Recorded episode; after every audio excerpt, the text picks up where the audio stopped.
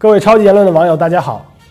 我是网易记者杨松林，欢迎收看本期的《西游记》节目。每当巴西联赛开始的时候，会有全世界各地的球探汇聚到巴西，大批的青年才俊从巴都会被从巴西带到全世界各个平台。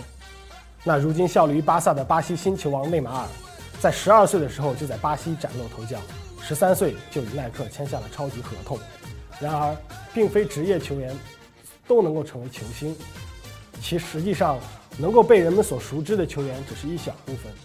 多数的球员还是效力在相对于不太知名的球队或者是比较低级别的联赛中。巴西全国联赛共有四级，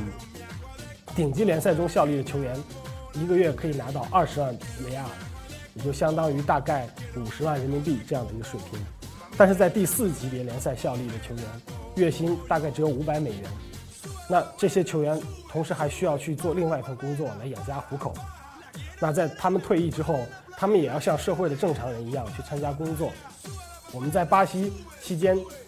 在坐出租车的时候就遇到一位司机，他曾经就是一位足球运动员，不过不太知名。那他退役以后也做起了出租车司机。坦白的说，选择成为一名职业球员这条道路并不平坦。但是呢，巴西的一些父母仍然愿意把他们的孩子送到这样的足球俱乐部中，去让他们培养他们的这样的一个兴趣，使他们成为足球运动员。这归根结底还是源于巴西人的生活态度。